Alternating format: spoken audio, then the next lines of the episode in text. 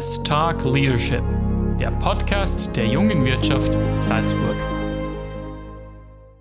Herzlich willkommen zu einer neuen Ausgabe des Leadership Podcasts von der jungen Wirtschaft Salzburg. Ähm, es freut mich sehr, dass wir heute zwei ganz spezielle Damen hier zu Gast haben bei uns in unserem Aufnahmestudio. Und es freut mich sehr, dass Sie den Weg hierher gefunden haben Herzlich willkommen, liebe Victoria. Herzlich willkommen, liebe Stefanie ähm, von Damn Plastic. Hallo, Mädels. Hi, Martin. Hi, schön, dass wir da sind. Freuen uns. Freut mich sehr, dass ihr da seid. Ähm, Damn Plastic, ich glaube, wir haben den Begriff schon öfters gehört da draußen in der Welt der sozialen Medien. Was ist Damn Plastic? Wer seid ihr? Was macht ihr? Wo kommt ihr her? Und wieso macht ihr das, was ihr macht? Also Damn Plastic ist ein Startup, oder ich sage jetzt, weiß ich nicht, das Wort Startup ist meistens immer so, so überbenutzt, aber wir sind ein Jungunternehmen, das, was sich spezialisiert hat, den Einwegplastik äh, quasi den Kampf anzusagen. Aber dieses Mal nicht so mit dem Fingerzwang, sondern eher auf cool und, und geil und sexy und das ist das, was uns ausmacht, glaube ich, oder was uns anders macht. Und vor allem einfach. Also genau. wir wollen auf eine einfache Art und Weise zeigen, dass genau. man Einwegplastik sehr leicht. Wie machen wir das? Wir machen das auf kann. fünf Wege. Also wir haben fünf Standbeine mittlerweile.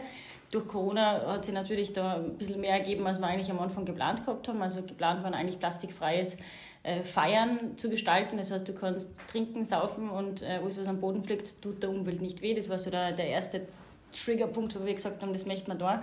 Und dann als zweites Standbein haben sie die Geschäfte gegeben, also stationäre Geschäfte in Salzburg, Linz und jetzt da in Wien, wo wir nur Produkte anbieten, die eben entweder aus Müll entstanden sind oder die helfen, diesen Müll zu reduzieren. Also im Sinne, dass du passiv was Gutes tun kannst, weil wir der festen Überzeugung sind, dass die Menschen einfach zu faul sind, zu bequem sind und einfach ihren Arsch selbst nicht bewegen. Und das machen wir jetzt für sie. Das ist jetzt so, der, so die Haupt zwei Punkte. Und dann haben wir uns da spezialisiert auf nachhaltige Verpackung im On-the-Go-Bereich und ein Zertifikat gibt es jetzt auch für diejenigen, die sich, die sich zumindest trauen, vor allem im, im Gastrobereich. Das heißt, wenn ein Hotel jetzt sagt, hey, wir stellen da jetzt gewisse Sachen um und reduzieren den Müll, dann kriegen sie an den Plastikstempel drauf und können damit so ein bisschen posen. Und das Letzte ist eigentlich dieser Consulting-Part, wo uns einfach immer mehr Firmen anrufen und fragen, was kann ich da, wo kann ich was da. Und da ist uns halt wichtig, dass man ähm, tatsächlich den meisten absagen, weil viele nur das nicht ernst nehmen. Also sie möchten einfach nur so was sagen als ob, aber nicht wirklich was, was dahinter tatsächlich tun. Und da sind wir ja, eigentlich schon ziemlich streng und sagen, sorry, dir helfen wir jetzt nicht. Einen wichtigen Part hast du eigentlich noch vergessen. Ähm, das Ganze gibt es nämlich jetzt auch als Franchise-System. Ah, ja. Also unsere Stores. Ähm, das Ziel ist, dass die Franchise-Nehmer ganz, ganz einfach einen Dan Plastic Store eröffnen können, also mit sehr wenig Stadtkapital. Das haben wir so eingerichtet. Äh, wir sind gerade dabei, das Handbuch zu finalisieren. Äh, Vorverträge haben wir schon in Deutschland zwei mhm. und jetzt haben wir auch in Graz eine Anfrage. Luxemburg noch. Hat sich natürlich Amsterdam. mit Corona auch ein bisschen verschoben alles, aber... Man merkt bei euch schon, die, die Energie ist da, es, es läuft scheinbar sehr gut. Ähm, Stefanie, was mich interessiert, wie, was war die Grundmotivation? Die Victoria hat das jetzt ausgeführt, wieso man das gemacht hat, aber was war eure Motivation jetzt tatsächlich zu gründen und da eine Firma aus dem Boden zu stammen? Die Grundmotivation dafür war eigentlich, ähm, dass ich ganz und gar kein Ökomensch war im Vorhinein und dadurch, dass die Wiki und noch sich immer da, nicht und, bist. ja und noch immer nicht bin eigentlich und dadurch, dass die Wiki da so tief drinnen schon war und hat und mir gezeigt hat, oh Gott, ja, pff, da gibt's was und da ist Plastik und da ist Einwegplastik und da ist Mikroplastik, habe ich mich auch immer mehr damit beschäftigt und dann wollten wir einfach zeigen, okay, hey, wenn wir das schaffen, wir diese Nicht-Öko-Menschen ganz easy nachhaltig zu sein, dann schaffen das die anderen auch. Wobei der Trigger tatsächlich das Feiern war. Also ich habe es einfach schon überall gesehen. Ähm, ich habe, ähm, Martin, das weißt du, ein gesundheitliches Problem und bin einfach durch diese ganze Chemie und eben, ich bin, ich war da einfach schon fast paranoid, wenn ich die Flaschen da jetzt gerade sehe, die was da am Tisch steht, die Flaschen. Ähm, das war einfach, man hat es überall gesehen und ich habe gedacht, das gibt es nicht, dass es einfach keinen Ort mehr gibt, wo jetzt nicht Kunststoff ist, der jetzt quasi nicht im Kreislauf geschlossen wird. Und beim Feiern ist es ja ganz extrem so, vor allem bei den Events, was da am Boden überbleibt. Und dann war das echt nach dem Electric Love Festival, muss man direkt sagen, 5 Uhr in der Früh, wo ich gesagt habe, Steph, wir gründen jetzt den Plastik. Also das war mitten in der Nacht. Wir dann ist jetzt der Boden, der was jetzt da so ausschaut, ich möchte das nicht hinterlassen, ich möchte dafür nicht verantwortlich sein, wenn ich Spaß habe, dass ich da so viel Scheiße baue. Und das war der Grund, wo wir gesagt haben, was tun wir, wie fangen wir an? Und dann haben wir gesagt, Events eben und dann die Stores und wie machen wir das zugänglich für jeden? Und ich glaube, wir haben da einen ganz guten Weg gefunden. Und seid aber ihr von der Gründung her, weil ich glaube, das interessiert viele unserer Zuhörerinnen und Zuhörer, Seid ihr mit einem Businessplan an das rangegangen oder mit einer Strategie oder mit einem Konzept oder einfach wir gründen und so Trail and Error? Nein, wir haben tatsächlich bis jetzt noch keinen Businessplan, was nicht heißt, dass wir keinen Finanzüberblick haben. Das ist was anderes.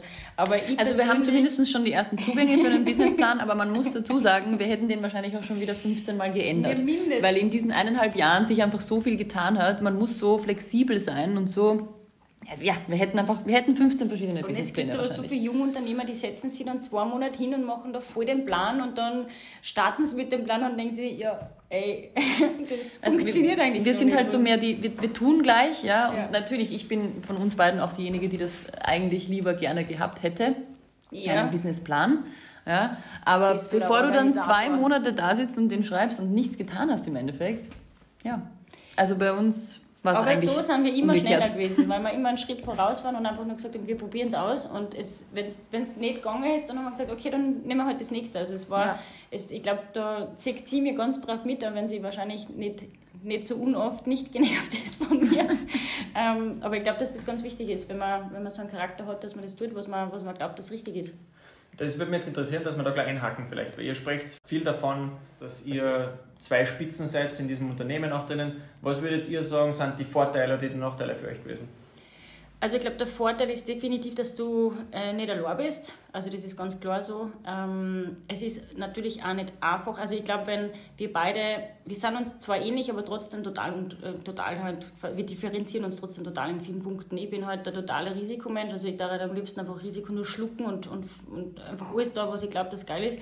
Und die Steph ist ähm, eher auf der ruhigeren Seite und holt mich immer so runter. Aus dem Grund ist es irgendwie so dieses dieses Ankerwort entstanden ist, um das, mein Fundament, mein Anker, der mich so anbehält, wenn ich zu viel bin. Ich glaube, dass es ganz wichtig ist, dass man wenn man eben beide Geschäftsführer, ähm, quasi wenn beide Geschäftsführer sind und vor allem auch beste Freunde, das muss man auch dazu sagen, dann würde das nicht gehen, wenn beide so wären, wenn zum Beispiel nur so wie, wie ich bin oder wenn es nur so wäre, so wie sie ist. Also es ist ganz wichtig, dass sich Charaktere ergänzen können und vor allem entfalten können. Also ich kann mir das nicht vorstellen, wenn sie so war wie ich, und da hat man, glaube ich, wahrscheinlich ständig nur streiten und diskutieren und so findet man halt immer einen Kompromiss auf beiden Seiten und wenn das nicht war, dann sage ich wahrscheinlich auch gar keine Zukunft. Also das muss charaktertechnisch schon ganz kurz passen, dass du sagst, wir gründen jetzt Unternehmen, wir ziehen das jetzt gemeinsam durch und äh, das Herz muss auch ja sagen. Und, und was wir schon aber auch wirklich gut können, ist das, das Trennen. Also wir kennen uns ja echt schon seit zwölf Jahren. Mhm. Also in- und auswendig als beste Freundinnen. Und äh, das können wir wirklich gut trennen. Also privat und geschäftlich. Natürlich fließt das oft in einem, aber da, trotzdem im, im Kopf, also bei Dingen, das können wir wirklich gut trennen. Und ich muss auch noch dazu sagen, ich weiß nicht, ob wir es geschafft hätten, wenn wir alleine gewesen wären jetzt während Corona. Also, dass du sagst, wenn du ganz alleine als alleiniger Gründer da bist und ein Team aufbauen musst in diesen Zeiten und dann alleine bist. Also ich finde schon, dass wir uns da zu zweit sehr, sehr gut unterstützt haben. Ich finde schon, dass es auch wichtig Zeiten. ist, dass sowas gibt wie ein Zugpferd, das was immer halt die Motivation vorgibt und auch quasi eine, ja. ich sage jetzt nicht das Wort Vision, sondern einfach einer, der was halt immer vorprescht und die anderen da so mitzieht ein bisschen. Ich glaube, dass das auch ganz wichtig ist und das haben wir auch vor allem von den Mitarbeitern äh, nie gejammert oder irgendwie gesagt, oh Gott, das ist so schlimm, sondern ganz im Gegenteil. Wir haben immer gesagt, passt schon, das ist nichts, das ist so ein kleiner, kleiner Stein, den, den schieben wir schon beiseite und ich glaube, dass das auch ganz wichtig war für die, dass sie auch an uns glauben und vor mhm. allem dass sie sich nur stärker an uns eigentlich binden, muss ich sagen. Also wir, vor allem an die neuen Mitarbeiter, die was das jetzt mitgekriegt haben, das war schon eine spannende Zeit. Und wenn man sich denkt, dass eigentlich noch nur, nicht, einmal, nicht einmal eineinhalb Jahre sind, es ist so viel passiert und ich möchte jetzt nicht anders machen. Ich glaube, ich hätte bis jetzt keinen Schritt anders getätigt. Der, der Podcast heißt ja Let's Talk Leadership, das heißt, wir sprechen auch über die Leadership Skills und ihr habt es schon ein bisschen angesprochen, ihr habt ein Team, ihr habt das Franchise, ihr habt verschiedene Shop-Lösungen, äh, beziehungsweise verschiedene Shops in ganz Österreich mittlerweile und auch die Anfragen äh, außerhalb im internationalen Bereich. Wie ist euer Leadership-Stil? Könnt ihr das bezeichnen? Mhm. Äh, was, wofür steht euer Leadership-Stil? Wie führt ihr euer Unternehmen? Also ich kann zumindest einen fetten Vergleich machen. Ich komme eigentlich aus einem Familienunternehmen ähm, in elfter Generation, da wird ganz anders geführt als in Jungunternehmer, äh, sagen wir, ja, in solchen Szenen, wo wir jetzt gerade unterwegs sind. Es ist auf jeden Fall nicht autoritär, sondern definitiv, ähm, ja, man sagt ja, es gibt keine Hierarchie, sondern es ist eine, eine gleiche Ebene. Was ich, ich finde es zwar gut und ich finde es super, aber trotzdem merkt man, also auch wir haben nach dem ersten Jahr nicht gemerkt, dass es nicht nur so sein kann, dass man beste Freunde ist quasi mit jedem Mitarbeiter, sondern man muss da definitiv eine, eine Linie ziehen, was nicht heißt, dass das nicht auf einer Freundschaftsbasis oder halt so in diese Richtung gehen kann. Aber vor allem meine Meinung war das nicht so, weil ich es eben anders kenne, wollte ich das anders haben und ich wollte es extrem anders haben.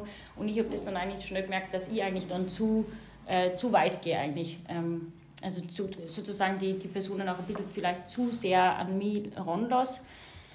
Und das war für mich ein Lerneffekt, und Definitiv. Also das muss ich auch sagen. Also ich komme, habe ja auch in vielen Unternehmen auch schon gearbeitet und da gab es dann auch wirklich strikte Vorgaben, 9 to 5 und was weiß ich was. Und wir haben dann gesagt, nein, das wollen wir nicht. Ja. Bei uns ist die Devise, ja, wenn die Arbeit äh, gemacht wird und wenn sie passt, dann ist mir das egal, wann du arbeitest. Ja, wenn du um 5 in der Früh arbeitest. Geht natürlich, geht natürlich bei den Shop-Mitarbeiterinnen nicht, ja, mhm. oder Shop-Mitarbeitern, beiden. Ähm, aber autoritär ist es definitiv nicht bei uns. Also ähm, was ich auch gelernt habe in den letzten eineinhalb Jahren, man darf sich nicht zu sehr eben auf, auf dieses nur Freundschaftliche und so. Man mhm. muss einen gewissen Respekt sich äh, verschaffen bei den Mitarbeitern, aber darf auch nicht so wie, Entschuldigung, Baby-Boomers ja, von früher äh, nur, nur neun bis fünf arbeiten da wird die Arbeit gemacht und du musst immer anwesend sein. Nein, natürlich kannst du Homeoffice machen, jetzt, jetzt gerade in diesen Zeiten. Also da muss man einfach total flexibel sein und ein bisschen offener, aber einen gewissen Respekt. Ihr seid jetzt nicht nur mehr ein Salzburger Unternehmen, das haben wir angesprochen, sondern ihr seid an mehreren Standorten vertreten. Äh, wie würdet ihr trotzdem als äh, ja, Globetrotter und als die, die quasi schon relativ viel gesehen haben von der Welt, äh, den Wirtschaftsstandort Salzburg skizzieren? Ist es gut hier zu gründen? Mhm. Ist es unglaublich teuer? Funktioniert es gut? Ist man, hat man gute Startup-Kultur? Wie könnt ihr das zusammenfassen? Ihr seid jetzt so mittendrin mhm. im Startup-Tum mit eineinhalb Jahren. Was ist da euer Feedback? Also ich muss tatsächlich sagen, äh, ich habe nicht wirklich viel braucht rundum, weil ich schon immer gewusst habe, was ich eigentlich machen möchte, beziehungsweise ich habe in mir schon immer diesen, diesen Drang gehabt, dass ich alles selber entscheiden möchte und die Konsequenzen alleine tragen möchte. Ähm, und auch beim Gründen oder beim Öffnen der Shops haben wir eigentlich, äh, also ich habe jetzt nicht wirklich in der Kamera, äh, bei der Kamera nachgefragt oder so, sondern das war einfach nach der jungen Wirtschaft eigentlich, nach dem ersten ähm, Sin und Tonic, bin ich ausgegangen, vor anderthalb Jahren war das und habe in der Münzkosten das Geschäft gesehen, dass da wer ausmalt. Es war nicht klar, wer es kriegt und ich habe mir nur gedacht, okay, in der Location, freies Geschäft, gibt es eigentlich gar nicht. Nichts so lange gewartet, bis da wer eingegangen ist, dass ich gefragt habe, wem gehört denn das, wer kriegt denn das und habe das ehrlich gesagt am gleichen Tag noch gesagt, ich möchte jetzt haben und elf Tage später haben wir mit der Steph aufgesperrt. Also das war ein, ein irres Harakiri und ich weiß nicht, ob es in einer anderen Stadt anders war. Also ich kann jetzt nicht vergleichen, ob das in Wien anders wäre. Ähm, was definitiv im Nachhinein äh, super war, war, dass du definitiv die Anlaufstellen in Salzburg hast und schneller rankommst. Und ich persönlich, für mich ist es jetzt so, dass da viel mehr äh, Liebe und Nähe da ist, als wenn man zum Beispiel in einer größeren Stadt wäre. Das ist jetzt so meine persönliche Meinung, was ich so mitgekriegt habe. Was aber nicht heißt, dass das woanders vielleicht auch nicht so war. Aber sonst, ich hätte jetzt nicht gesagt, dass ich jetzt irgendwelche Probleme gehabt hätte zum Gründen in Salzburg. Es fehlt vielleicht ein bisschen so Unterstützung vom, vom, von der Salzburg-Stadt an sich, wenn es jetzt Projekte angeht. Aber sonst muss ich sagen, war jetzt der bürokratische Aufwand äh, für mich nicht so, dass ich sage, kann ich nicht nochmal machen. Wie ist da dein Empfinden, Stefanie? Ich sage mal, du bist ja doch eher im, im Osten von Österreich ja, aufgewachsen. Ja, ich kann da eigentlich nur zustimmen. Natürlich, ich habe Bezug zu Salzburg, weil ich habe ja auch zwei Jahre da gearbeitet. Also für mich war das auch völlig okay, dass wir hier die Firma gründen. Ich glaube, dass es in Wien äh, genauso gut gegangen wäre. Und ja, natürlich gibt es in Wien viel, viel mehr Firmen, und, aber ja, also man muss ja sagen, dass unser Konzept ja sehr neuartig ist, so also nicht nur von, von außen, sondern generell, wie wir dieses ganze Thema angehen und es ist eher sehr radikaler unser, unser Spruch und wie wir eigentlich direkt auf den Charakter des Menschen eingehen, dass wir sagen, du eigentlich bist du nicht so super und Plastik ist eigentlich super, so it's not about them Plastic, it's about them people. Ähm, ich weiß nicht, ob das vielleicht in Wien nicht einmal sogar besser angelaufen wäre, weil da vielleicht ein bisschen weniger Tradition dabei ist. Aber auf der anderen Seite, Salzburg ist auch viel kleiner und somit war es für uns einfacher, schneller in die Medien zu kommen, schneller an die wichtigen Kontakte zu kommen, weil es einfach ja, klar war und wir haben halt einfach auf, die, auf das Randnetzwerk auch ziemlich schnell Zugriff gehabt, was wahrscheinlich in Wien nicht so wäre. aber was das ist halt ein bisschen schwierig, dieses Hetivari, wir machen jetzt den in Wien ja. auf in zwei Wochen, da werden wir es eh sehen. Und dann wir werden es am eigenen Leib werden wir es spüren. Also ihr seid, die Motivation ist unglaublich und man hört es nicht nur zwischen den Zeilen, sondern man hört es einfach, dass da viel Freude und Energie mit dabei ist. Nochmal zurückzukommen auf das Thema Startup und wie ihr euch da jetzt äh, weiterentwickelt. Du hast es angesprochen, Victoria, dass äh, ihr eigentlich in einem untypischen Segment unterwegs seid. Ihr geht ganz stark auf das Thema Umwelt, Sustainability. Wie schwierig ist es wirklich, dass man mhm. sich da als so neues ja, Segment am Markt positioniert? Ich muss ehrlich sagen, das hört sich wahrscheinlich eher so ein bisschen eingebildet an, aber es war extrem einfach. Also äh, das Unternehmen ist noch nicht einmal da gestanden und wir haben schon Anfragen gehabt in Richtung, hey cool, was tat ihr denn da? Weil es eben nicht, weil es das erste Mal nicht braun, grün war, weil es das erste Mal nicht so alternativ war, sondern es war ja so, die Umwelt ist mir ja natürlich wichtig, aber ich muss trotzdem sagen, ich bin ja auch so, dass dass man das einfach zu blöd ist, ständig alles hundertprozentig zu recyceln oder halt aufzupassen, wo was ist. Oder was muss ich denn jetzt in der Küche da oder im Bad da, damit ich wirklich weniger Müll erzeugt. Das war mir einfach zu mühsam. Und ich denke mal, so, so wie ich bin, sind 91 Prozent der anderen Menschen auch. Also unsere Zielgruppe ist auch gar nicht der Mensch, der schon nachhaltig ist oder alternativ ist oder in einen Unverpacktladen geht. Das kann man ja gar nicht vergleichen. Meine Zielgruppe ist einfach jeder, und das hört sich immer so blöd an, nicht jeder Normale, es ist jeder normal, aber halt jeder, der so lebt, wie wir es gewohnt sind in den letzten Jahren. Und den möchte ich einfach ansprechen.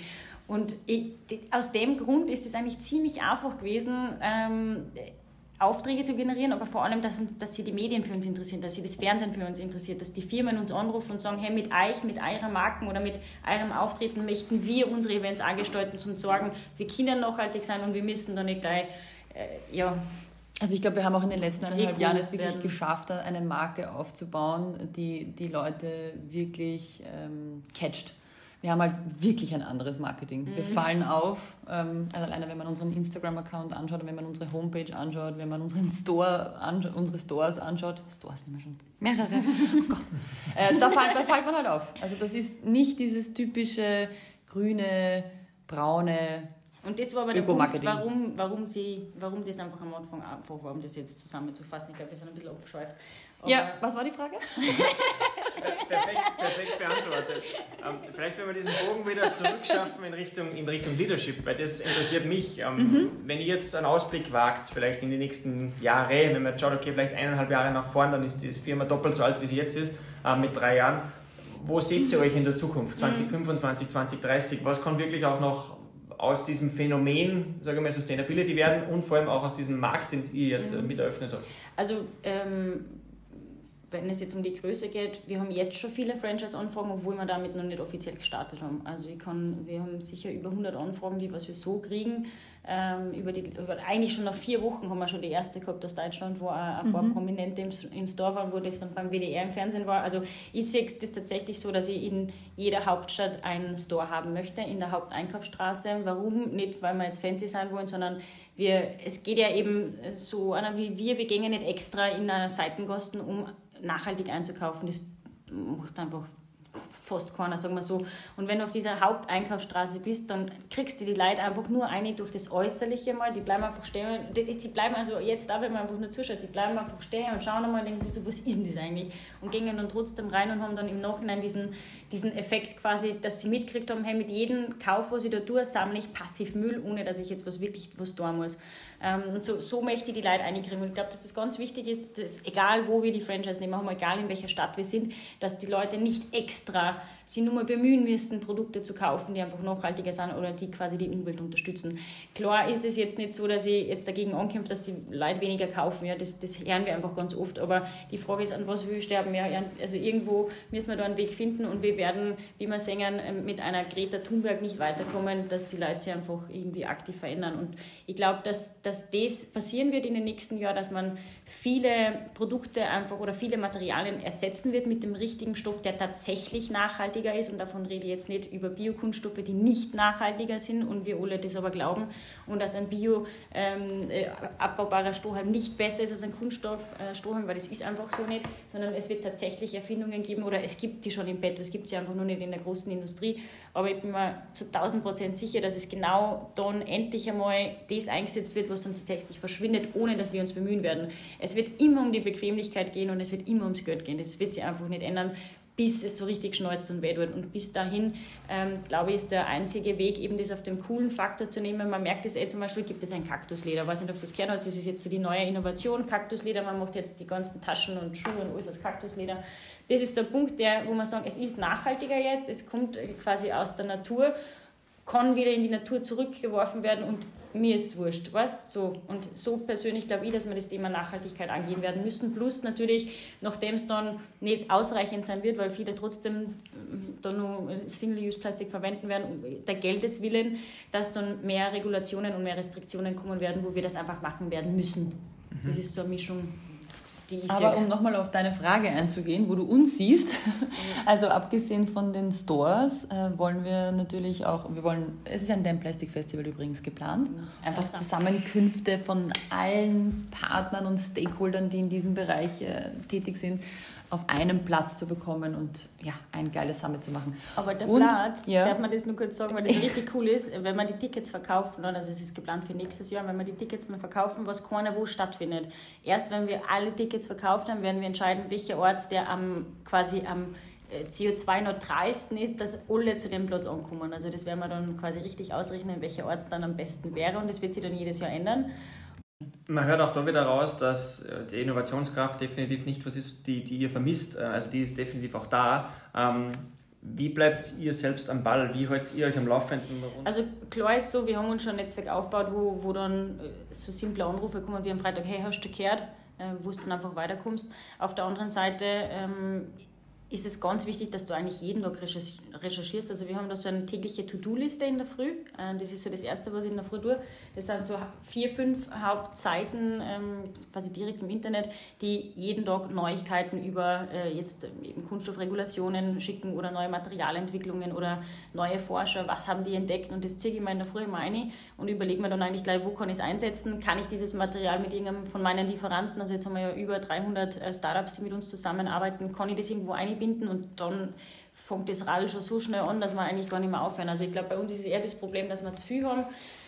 Und das ist auch etwas, was man direkt sagen muss, damit fangen wir erst an zu lernen, damit umzugehen, weil es eben, also sagen wir so, ich persönlich glaube, dass wir zwar mehr schaffen als jetzt die, jetzt ich weiß nicht, wie ich das jetzt so drüber bringe. Es gibt viele, die sagen, nach zehn Stunden sind sie fertig und wir fangen nach zehn Stunden erst an. Mhm. Das ist ein definitiver Vorteil für uns beide, dass wir so viel unterkriegen. Wenn wir aber unser Konzept vorstellen, sei es jetzt eben, wie es im Fernsehen war, dann fragen uns viele, wie gängen diese fünf Standbeine? Und meistens kann ich es eigentlich gar nicht beantworten, weil wir arbeiten einfach nur. Also wir verzichten auf vieles andere und ich glaube, du musst es definitiv können, dass du dieses Leben auch führst. Also das ist jetzt nicht so, dass du dann um sechs Uhr am Abend irgendwie baden gehst, sondern du fängst jetzt quasi erst damit an, was du in der Früh vielleicht hättest nur erledigen sollen, weil der Tag anders abgelaufen ist. Ich glaube, dass es ganz wichtig ist, dass du dir das bewusst, also dein eigenes Bewusstsein so aufbaust, dass wenn du diesen Weg gehst, dass das so ist. Aber was wir in den eineinhalb Jahren jetzt auch, ich finde, wir haben auch ganz viel durch unsere Kooperationen und durch unsere Partner mhm. gelernt. Also durch diese Kooperation, durch die Startups, die da ja auch ganz stark in dieser ganzen Produktentwicklung drin sind, da lernt man unfassbar viel. Mhm. Also da nimmt man gegenseitig so viel mit. Man, man fällt gemeinsam, man steht dann wieder gemeinsam auf. Also Ihr seid ja jetzt mitten in diesem Prozess drinnen von Startup zu Scale-up, mhm. schön langsam. Also mhm. das wird mehr und mehr werden, wahrscheinlich auch in den nächsten Monaten und Jahren. Ähm, wenn ihr jetzt, und das ist eine Frage, die ich jedem unserer Gäste stelle, wenn ihr jetzt ein paar Tipps weitergeben könnt an andere Leute, die selbst diese Idee haben, die vielleicht von einem Event kommen und wirklich gehypt sind und gründen wollen oder vielleicht gerade gegründet haben, welche Tipps und Tricks würdet ihr denen mitgeben, wo ihr sagt, okay, wenn ihr das macht, dann habt ihr wahrscheinlich ein bisschen eine bessere Chance, erfolgreich zu werden, mhm. eure Träume zu, zu realisieren? Ich sage jetzt, wahrscheinlich hättest du den Tipp gar nicht erwartet, aber was ich jetzt vor allem durch diese Zusammenarbeit mit diesen Startups gelernt habe, also es sind viele, viele Firmen, die was mit uns arbeiten, ist, die haben zum Beispiel erst 30 Stück Prototypen von einem Produkt, wo ich sage, geiles möchte ich bei uns im Geschäft verkaufen. Und was ich bei denen merke, ist, dass die sofort immer glauben, dass Geld das Wichtigste ist. Und das ist aber nicht so. Das Wichtigste und das wichtigste Gut, was du am Anfang hast, bist du selber. Und entweder nutzt du es 100% aus und legst dir das so ein, dass, dass das durchboxt, was du vorhast. Und wenn du schon nur am Anfang nur das Gefühl kriegst, dass, boah, jetzt tat ich das nicht oder das machst du nicht, dann wirst du das nicht durchstehen. Also entweder hast du da so eine, so eine Begeisterung, so eine Passion dahinter, dass du wirklich jeden Tag den Schmerz einfach vertragst, weil es ist einfach unfassbar schmerzhaft, so ein Unternehmen zu gründen. Es ist nicht einfach Halligalli Spaß und äh, jetzt bin ich selbstständig, kann aufstehen, wann ich will. Ich glaube, dass das viele am Anfang ganz verwechseln. Und den zweiten Fehler, was ich, das ist jetzt meine persönliche Meinung, was ich sehe, ist einfach, dass die sofort eben mit, äh, in Bezug auf Geld immer Investoren suchen. Die möchten sofort einen Investor haben und die geben dann sofort die Firmenanteile an, anstatt dass sie mal überlegen, wie können die denn das Unternehmen selber aufbauen, was kann ich denn für Schritte ziehen, dass ich eben nicht einen externen brauche. Das war ja bei uns auch so. Wir haben keinen Investor, wir haben keine Bank, wir haben keinen Kredit und haben aber am Anfang null Euro gehabt. Also ich bin da wirklich äh, von muss ich auch direkt sagen, ich habe es am Anfang ja noch nicht so ganz offengelegt bei uns in, der, ähm, halt in meiner Arbeitswelt sozusagen. Und wir haben das auch von null auf aufgebaut. Und wir haben einfach in diesem Sinne, slow and steady wins the race, heißt nicht, dass du langsam sein musst, du musst ständig einen Schritt voraus sein, aber trotzdem gewisse Schritte einfach selber planen und selber Schritt für Schritt durchgehen und erst wenn sich das erste bisschen so orientiert hat, dann vielleicht das nächste. Natürlich sollst du dein Wachstum auch jetzt nicht bremsen.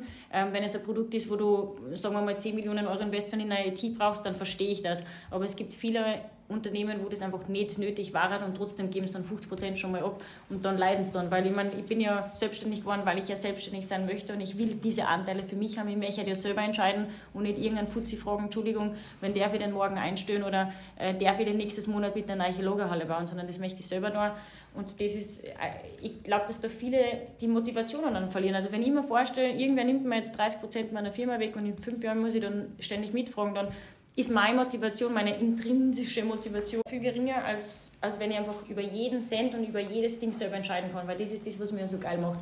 Wenn ich entscheide und es kommt was raus, egal ob positiv oder negativ, dann und das, ist, und das ist eben das springende ist Punkt. meine Entscheidung auch. gewesen genau. und meine Situation, die daraus entstanden ich, ist. Ich war am Anfang auch so, ja, ähm, das geht nicht, machen wir nicht. Du musst es einfach machen. Äh, wirklich, von, ja, von, zehn, von zehn Mal geht es dann aber auch neunmal nicht. Aber wenn du mhm. nicht einmal probierst, dann wirst du auch nicht merken, dass es nicht geht. Und du hast es nicht einmal probiert. Also das ist auf jeden Fall mein ganz persönliches Learning. Man muss mhm. es einfach machen. Ich finde einen guten Punkt, also mitnotiert, das wichtigste Gut ist der Mensch und nicht das Geld. Ja. Und man muss ja ein bisschen die mhm. Prioritäten setzen. Also das sind so für mich Themen, die ich da jetzt mit, mit, mitgenommen habe. Wie, wie motiviert ihr Team und wie gibt ihr bei eurem Team auch die, die Richtungen vor? Vor allem jetzt in Zeiten von der Krise, mhm. weil das ist jetzt mittlerweile fast vorbei, ähm, aber wie war das für euch in dieser Downzeit in dem Jahr? Also äh, während der Corona-Zeit war es ganz schwierig natürlich, die äh, Weil die haben sieben Tage ja. Also 20 wir, Stunden am Tag. Wir zwei, wir sind halt einfach so, bei uns ist es egal, wenn wir 15 Stunden am Tag arbeiten, das kannst du von den Mitarbeitern nicht verlangen, ganz klar. Ähm, jeden Tag telefoniert. Wir haben versucht, jeden Tag mit ihnen ein Video zu telefonieren, Stimmt, ja, sie ja. irgendwie so auch auf der persönlichen Art und auf der persönlichen Ebene abzuholen. Und äh, da hat man dann aber auch gemerkt, dass sie da, wir haben sie da richtig auch mitgezogen und das haben die auch gebraucht, weil wenn du da alleine im Lockdown zu Hause sitzt und boah, und wir haben also, geschaut, dass es war hart. wird. Ja, also wir haben einen, dann haben wir einen Wein gemeinsam aufgemacht ja, beim, beim Arbeiten und sind bis um Mitternacht gesessen und haben einen Online-Job gemacht. Also so, solche Dinge ähm, haben Aber wir versucht. Ja. War definitiv einfach unsere Ort, weil wir halt fröhlich waren, gut drauf waren, wir waren nicht schlecht gelaunt. Also bei vielen, die was so eingegangen sind nach dem Lockdown, so, bei mir geht es so schlecht. Und mhm. dann denkt man so, oh, ich kann es echt nicht mehr hören. Also man kann es ja nicht ändern. Und was da wir jetzt in dieser Situation? Wir haben dann eben andere Standbeine aufgebaut. Und ich glaube, dass das, das hat die Mitarbeiter total motiviert, dass wir nicht nur zugesperrt haben und ja, jetzt putzen wir mal das Geschäft oder das andere, sondern wir haben ein zweites Geschäft aufgemacht im Lockdown, wo wir gesagt haben, wir, wir dann ist jetzt einfach. Und dann und haben wir es mitgenommen, dann haben wir es aufgebaut. Und das war einfach, ja. ich glaube, das ist die reine Motivation, die du weitergibst, diese Liebe, eben diese, diese Überzeugungskraft und nur so kannst du es mitsingen. Also ich glaube schon, dass du, wenn du ein äh, autoritärer, strenger, gemeiner Chef bist, dann haben die meisten dann keinen Bock, irgendwie mit dir was zu tun oder mit dir zu arbeiten. Und, und vor allem ihnen, ihnen, ja, und ihnen auch die Möglichkeit geben, ähm, sich zu entfalten, also auch von ja. deren Seite Ideen einzubringen. Und wir haben dann immer mhm. gesagt, hey, passt, das ist jetzt dein Bereich, was, was, was, was, kannst, du, was kannst du da machen? Und dann mhm da können sie sich dann auch entfalten und können ihre Ideen einbringen. Und da hat man schon gemerkt, das ist in einem Startup ganz, ganz wichtig und das taugt ihnen auch. Ein Stichwort, was man da immer wieder raushört und auch bei uns in unserer Serie von Let's Talk Leadership ist das, ja. das Stichwort, die Talente zu identifizieren mhm. von den Mitarbeitern mhm. und dann logischerweise fördern und fordern. Äh, beides gleichermaßen, weil natürlich muss man ganz, die Mitarbeiter mit ins Boot auch holen. Ja, ihr seht, wir sind äh, schon sehr weit fortgeschritten in unserem Podcast und deswegen Schade. würde ich auch gerne zu den, zu den letzten Fragen kommen und da auch wieder sehr allgemein gestellt an euch zum Thema Jungunternehmertum, zum Thema Startup in Österreich. Ähm, was, äh, über die Tipps haben wir schon gesprochen, aber was würdet ihr jetzt auch noch den ja, Neugründern, den Jungunternehmern in Salzburg mit auf den Weg geben? So Lessons learned von euren letzten eineinhalb Jahren? Also zusammengefasst, mich ärgert es voll, dass ich nicht früher bei der Wirtschaftskammer angeklopft habe und dass ich nicht früher bei der jungen Wirtschaft war und dass ich nicht eigentlich diese Tools, die es eigentlich schon gibt, verwendet habe, sondern diese eigentlich wirklich tatsächlich selber erfunden habe oder so lange gesessen bin, bis ich draufgekommen bin, wie es geht, anstatt dass ich einfach von Anfang an angefragt habe. Und ich glaube, das hat mich und die Steph auch ziemlich geärgert, wo wir dann im Nachhinein gehört haben, da gibt es einen Leitfaden und da gibt es eine Kontaktliste und da gibt es einen Steuerberater, mit dem du mal fragen kannst und da kannst du mal schauen wegen der Markenanmeldung. Ich glaube, wir haben viel Geld auch ins Leere gezahlt, mhm. weil wir einfach glaubt haben, wir können es allein es ist, also ja, man kann es allein, vielleicht haben wir dadurch auch natürlich, oder nicht vielleicht, sondern ganz sicher auch dadurch gelernt, aber auf der anderen Seite hätten wir uns wahrscheinlich gewisse Sachen ersparen können, indem wir einfach nur sagen, hallo, ich bin da, ich möchte das da, wie könnt ihr mir helfen und ihr könnt auch helfen und ich glaube, äh, das kann ich auch, wie gesagt, nach dem Jahr sagen, wenn, irgendwas, wenn irgendwo was druckt oder so, dann gibt es immer eine Ansprechperson, wo du deine Luft ablässt, dein Ventil öffnest und dann sagst, bitte, gib mir neue Luft, wie geht das? Aber es ist definitiv kein Honigschlecken. also das, das muss man einfach immer wieder dazu sagen. Das muss man wirklich wollen. Und da Selber muss man auch der, der Typ eh dazu sein. sein. Ja. Also am Ende muss es einfach Also einfach nur zu sagen, ich, ich, gründe jetzt ein Unternehmen und dann äh, fliege ich auf Bali und mache von dort meine Arbeit, das geht halt. Ach, solche ja. kennen wir jetzt gerade. Also. also die harte Arbeit ist doch das Wichtige. Ich glaube, das hört man auch raus. Ich spreche von 15-Stunden-Tagen. Es sind 60, 70, 80 Stunden Wochen dann vermutlich auch ja, äh, sieben Tage die Woche. Würdet ihr sagen, das ist untrennbar damit verbunden, dass ich mich einfach so reinhaue, wenn ich gerade in der Gründungsphase bin? Du, es Nein, muss ich wahrscheinlich auch nicht. Wenn du es anders aufbauen kannst und sagst, es gibt, weiß ich nicht, vielleicht IT-unterstützte Programme, die dir die Zeit geben, fein. Nur die Frage ist, möchtest du weniger Zeit in das investieren? Bei mir ist es so, und das sage ich ganz ehrlich, wenn ich eine Stunde irgendwo anders sitze, dann juckt es mir innerlich so und denke mir so, boah, das können die jetzt noch gerade machen, das können die noch gerade noch machen, anstatt dass ich jetzt zum Beispiel, weiß ich nicht, eine Serie schaue oder so. Also ich glaube schon, dass es sehr viel mit, mit dem eigenen Ich zu tun hat, wie viel Arbeit möchte ich denn reinstecken und wie, wie schnell möchte ich, dass mein Unternehmen wächst. Ich möchte ja übermorgen die Welteroberung haben und deswegen muss ich einfach vorbrechen und das geht das einfach nicht. Aber ein anderer muss das natürlich nicht machen. Wenn der sagt, er ist richtig, zufrieden in fünf richtig, Jahren, dass ich fünf, fünf Mitarbeiter habe und ich möchte ähm, nur regional im Umkreis von 20 Kilometern liefern, dann ist das ja schön, dann ist es ja für ihn der Erfolg. Das, die Frage ist, was ist Erfolg für dich selber? Und mein Erfolg ähm, ist jetzt nur nicht gesättigt und ich glaube, da brauche ich einfach lang, weil ich einfach so bin, wie ich bin. Und ich glaube, das ist eine äh, Frage, die man sich subjektiv einfach beantworten muss. Und wenn, dir, wenn dir die Arbeit Spaß macht, dann ist es keine Arbeit für dich, dann ist es ja im Endeffekt äh, wie Freizeit, ja, nur mit, Richtig. Ja. Aber man muss schon dazu sagen, natürlich muss man sich hin und wieder eine Stunde für sich gönnen. Es hat jeder seinen Ausgleich ein bisschen. Ähm, ihr seht schon, wir könnten, glaube ich, hier noch ja. Äh, ja, Stunden weitersprechen. Unsere halbe Stunde ist mittlerweile schon wieder um. Es war sehr lehrreich, es waren brutal viele Insights dabei rund um das Thema Startup in ja, Österreich, in Salzburg und in Wien ähm, mit Damn Plastic. Ähm, vielen lieben Dank, dass ihr da wart. Danke, dass ihr diese Erfahrungswerte der letzten eineinhalb Jahre mit uns äh, ja, geteilt habt. Ich glaube, das freut Danke. alle unsere Zuhörer sehr äh, und deswegen vielen Dank, liebe Viktoria, vielen Dank, liebe Stefanie, für euren Beitrag. Danke, Danke für die Einladung. Danke.